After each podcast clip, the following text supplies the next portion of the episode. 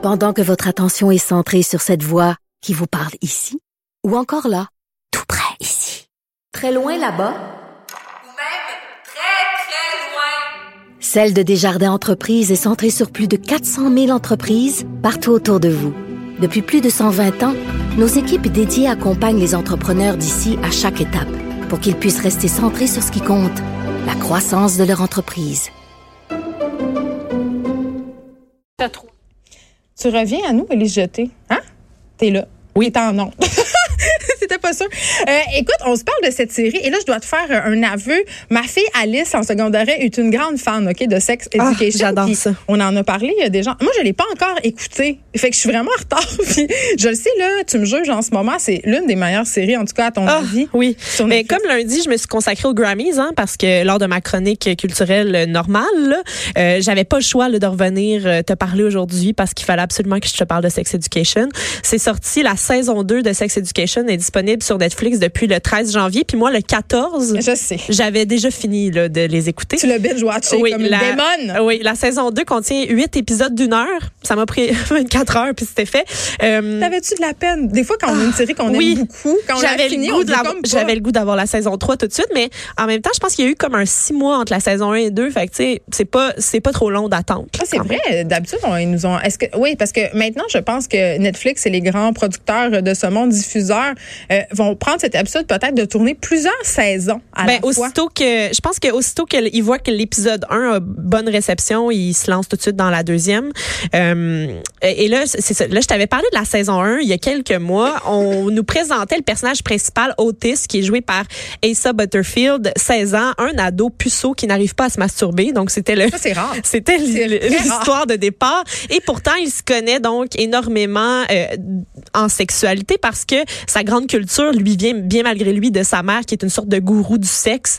Euh, en d'autres termes, c'est une sexologue qui reçoit des patients à la maison familiale. Fait que, tu sais, lui, il voit passer des patients qui ont des problèmes euh, dans leur relation de couple et leur relation sexuelle aussi. Puis, il écoute, euh, il écoute ce que sa mère dit finalement. Il écoute les bons conseils de sa mère. Et là, euh, il commence, il se lie d'amitié avec Maeve, qui est euh, jouée par Emma McKay, une ado un peu plus grunge, un peu plus rebelle. Et lui, elle, elle lui dit, ben, regarde, t'as tout ce, ce knowledge-là. Pourquoi tu, tu le partagerais pas avec les jeunes qui ont tellement besoin de se faire parler de sexualité euh, à l'école secondaire? Parce que ils ont, ils ont, ils ont, ils savent pas ce qui, il y a pas vraiment de cours d'éducation sexuelle au point, tu sais, qui, qui se donne dans les écoles secondaires. Donc, euh, il décide d'ouvrir un cabinet clandestin de thérapie sexuelle pour les ados. Mais il semble que ça, il y en a toujours. Mais il semble dans mon temps, il y avait Ah, tout le temps quelqu'un qui en savait plus que les autres Oui. sur le sexe. Mais là, lui, c'est encore plus drôle parce que, tu sais, il y a visiblement des problèmes avec sa propre sexualité, mais euh, il est très, très bon pour donner des conseils à tout le monde.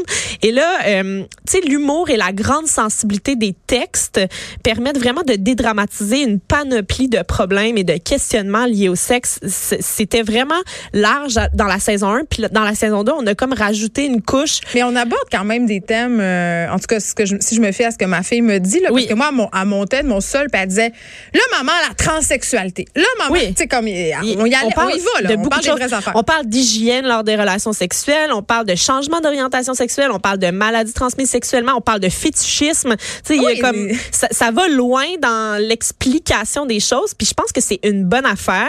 Euh, la saison 2 nous amène donc dans un tout autre paradigme par rapport à l'équilibre homme-femme aussi, ce que je trouve vraiment vraiment intéressant. Euh, je pense que c'était une lacune de la saison? C'était pas une lacune. On sentait que le personnage central, c'était un gars. euh, il était entouré de gars sur tous les problèmes. Est-ce qu'il est gay, c'est ma question? Il est pas gay, non, il est pas gay. Pourquoi je pensais ça? Euh, Parce que j'ai pas il y a plus, ben, tu vois, l'homosexualité est vraiment plus que dédramatisée là, dans cette série-là parce que c'est normalisé au, au possible. Tu sais, comme il y a pas de, il a pas de différence en fait. Non, non, Euh, c'est juste- puis C'est c'est présenté comme la vie. puis c'est ça. Puis il y a plusieurs personnages euh, qui se questionnent sur leur orientation aussi. Euh, euh, là, on aborde dans la saison 2 la bisexualité. C'est plus homosexualité dans la première. Euh, donc, on va encore un peu plus loin. Mais ce qui est intéressant, c'est que... euh, Ils ont réussi quand même à tenir les téléspectateurs en haleine sur ces questions-là, sur des saisons, parce que là, ça se Ben. passe dans un high school, là, il y a des dramas, là. Il y a du drama. Ben oui, Hey, la, saison aime. 1, s- la saison 2 s'ouvre avec le premier épisode. Tout le monde pense qu'ils ont pogné des ITS, mais euh, ils n'ont pas eu vraiment de relations sexuelles. Il y, a- il y a plein de gens qui pensent qu'ils ont, des maladies transmises sexuellement alors qu'ils n'ont jamais fait l'amour. Mais attends, nous, euh, puis ça, c'est. Ben, je ris, puis c'est pas drôle, mais dans mon temps, à l'école secondaire, euh, c'était un peu la peur du sida. Là, Oui. On connaissait pas tant ça que ça. Fait qu'il y avait tout le temps cette rumeur de genre, hey, penses-tu qu'une telle ou un tel. Puis c'est- souvent une telle, oui, malheureusement. là. ben ça se peut. une telle le sida, puis là, là c'était la grosse affaire. Tout à fait. On peut songer que ça peut se répandre assez vite. euh, Mais là, ben oui. Mais là, ce qui est le fun, c'est que dès le début de, du tournage de la, de la saison 2, l'autrice de la série, Laurie Nunn, elle s'est rendue compte que euh, son premier épisode répondait pas au test de Bechdel, qui est comme euh, Ah oui, le test pour le voir test pour si la- savoir ouais. si si finalement les personnages féminins ont assez d'importance. Il y, a, il y a trois critères en fait. Il doit y avoir au moins deux femmes nommées, nom et prénom dans dans l'épisode.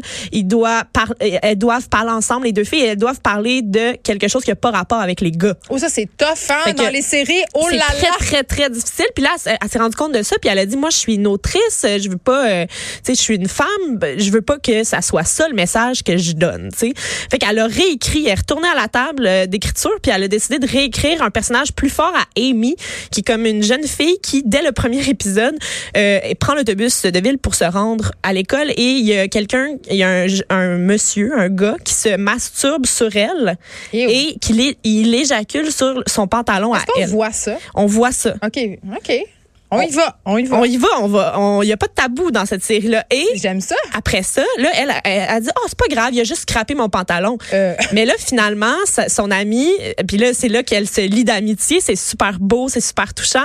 Elle dit, garde, viens avec moi, on va aller à la police, on va porter plainte. Fait que là, elle passe la journée à- au poste de police pour. Elle n'est euh, pas traumatisée. elle est pas, mais elle, elle se rend, elle se rend pas, compte qu'elle est traumatisée, mais elle l'est. Et par la suite, elle se rend compte qu'elle est pas capable de prendre l'autobus parce qu'elle est Ah. trop stressée, puis ça l'a marqué sans, sans qu'elle s'en rende compte. C'est sûr qu'un gars qui se donne sur toi, c'est ça marque. Ça marque quand même. Et il y a une, euh, il y a une scène qui m'a fait pleurer, puis je l'ai réécoutée à plusieurs reprises, mais le jour où elle décide qu'elle va reprendre l'autobus, puis tu sais, ça va bien aller. Toutes ses amies, qui sont toutes des filles qui se ressemblent pas, toutes des filles qui s'entendent pas nécessairement bien entre elles, il y a de la chicane même entre ces filles-là. Elles se pointent toutes à son arrêt d'autobus pour prendre l'autobus avec elle. Sororité. Oui, et il y a la l'excellente chanson de Sharon Van Etten, 17, qui joue, euh, puis ça, ça donne vraiment quelque chose de powerful. Ah. Ça donne vraiment envie de l'écouter, en tout cas.